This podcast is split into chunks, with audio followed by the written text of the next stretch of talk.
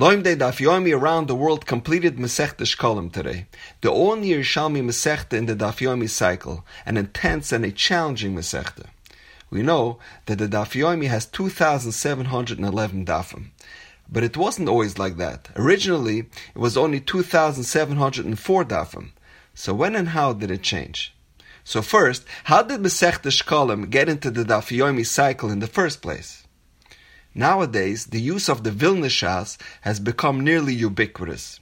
However, back in 1923, when the Daf Yomi was established, different publishers had published the Shas in different sequences and in different formats. So which Shas did they select to base the Daf Yomi schedule on?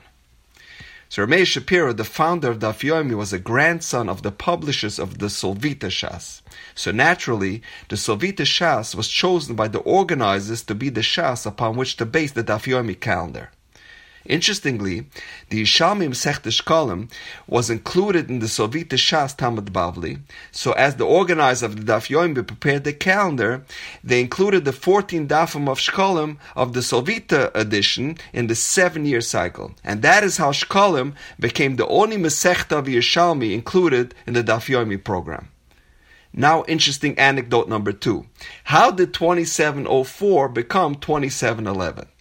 In the early 1960s, Rabbi Yosef Tzvi Aronson, a Rav of a small shul in Flatbush, was also one of the few Magidei Shiur of Daf Yomi in America at that time, and he had a major problem. The language of Yerushalmi is distinctly different than that of the Bavli. And the people at his shiur, who spent their whole lives learning Talmud Bavli, had great difficulty acclimating to the different style and dialect found in the Aramaic of Yerushalmi. And the problem was compounded by the fact that in, the Slavita Shas, there were minimal commentaries placed on the daf. And that was how they were able to fit the entire Masechta Shkolim on as little as 14 dafim.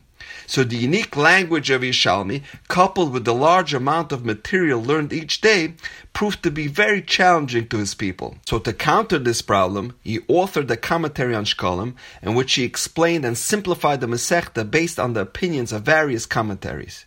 He then traveled to Eretz Yisrael to meet with the Gedolim there and to suggest to them that the Daf Yomi schedule be adapted to follow the Vilna printing of Shkolim. Thereby, Shkolim would be spread out over a more manageable 21 days, allowing sufficient time to digest the material. He explained to them that it would only increase the Daf Yomi cycle seven days, from 2,704 days to 2,711 days, and enable the Daf Yomi learners to sufficiently cover the Daf when they got up to Masech Shkolim. So many Gedolim, including the Steipler Gaon and the Beis Yisrael of Ger, gave their approval to his plan. However, a number of prominent Rabbanim who were Talmidim of Yeshivas Chachmei Lublin, the Yeshiva of Ramey Shapiro, heard about the plan and they were incensed. How can we change the calendar set up by Ramey Shapiro? They felt that those who undertook to learn the Daf Yomi had accepted the responsibility to learn the Shas in a particular time. Extending that would present a question of whether they were fulfilling their vow to perform a mitzvah which cannot easily be annulled. So this incident took place right before the summer of 1975, just before the conclusion of the seventh cycle of Daf Yomi.